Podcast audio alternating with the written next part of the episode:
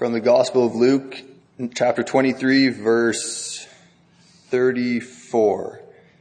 Jesus said, Father, forgive them, for they do not know what they are doing. And he divided up his clothes, and they divided up his clothes by casting lots.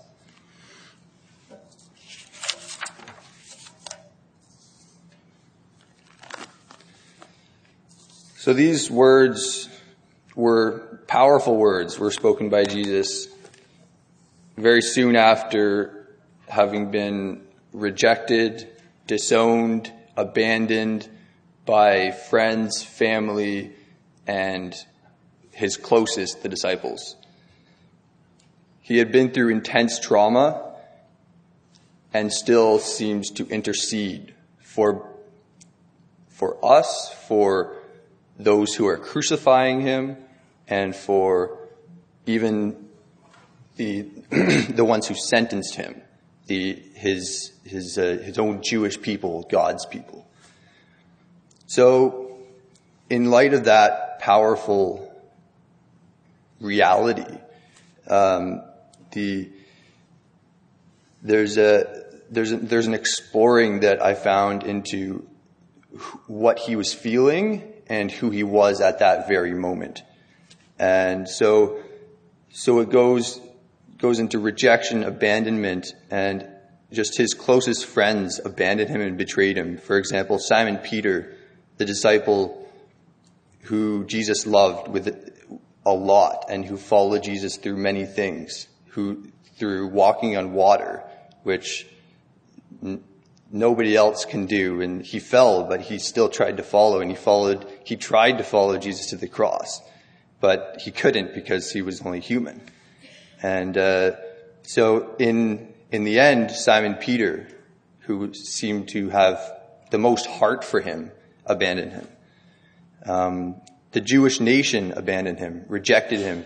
The Sanhedrin tried to kill him, um, tried to, um, and on the on the cross, even God the Father rejected him, disowned him.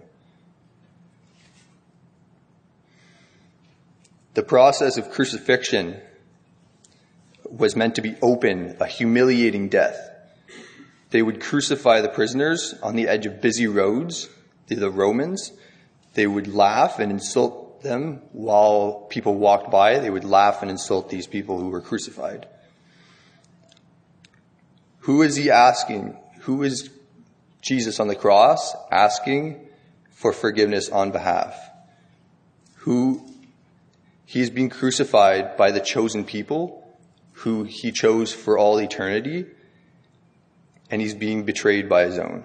So the Romans, the Romans used, uh, were somehow experts on executing people and at torturing people. And this is a grim reality, but it, it seems to lead to, uh, to a, a, a depth into understanding what really happened.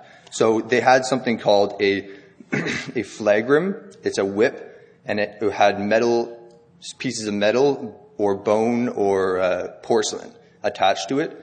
And they would whip these prisoners until uh, they, the, the Jews, the Jewish prisoners, they only wanted them to go up to 39 lashes because they wanted to go one less than the 40 lashes, which was allowed in their law. But sometimes the Romans would go way past that and just go to like 120, which is the estimated blows that Jesus survived. According to certain people who have researched this. So the crown of thorns had thorns which were about one and a half to two inches long, apparently. Um, they were, he was beaten with a rod, so these would have been driven down into his scalp and they would have um, there, some experts say that people could have died just by this crown alone of thorns. They were like spikes. Uh, carrying the cross was the, the, the Romans made prisoners carry a crossbar, which uh, they which was understood that they carried the crossbar, which weighed about 80 to 110 pounds. Um, falling over with the crossbar would lead you to fall over on your chest, which could have caused some kind of trauma and so he fell over and somebody else carried it. Uh, the nails the nails were most likely placed between the ulna and the radius, uh, and right, right just below the, just above the wrist, and that's right about the medial nerve. This is a very painful nerve. Getting a nail driven through there is about the same as striking your funny bone really, really intensely, but like way more than that.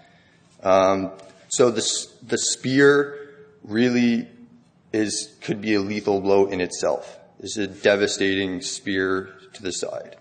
Um, so the word excruciating is derived from a, a crucifixion death from the Romans, and this is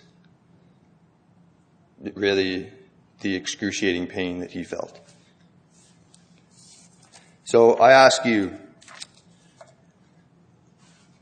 who has hurt you beyond understanding? Who has beyond, who has abandoned you? Jesus leads the way. He understands it all and continues to intercede for us all.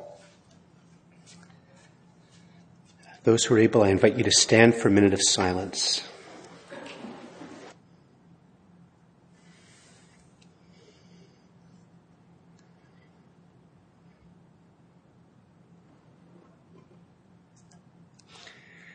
Father, uh, many of us who are here today um, deal with abandonment issues. Uh, Father, many of us have been abandoned by parents or one of our parents. Many of us have been abandoned by friends.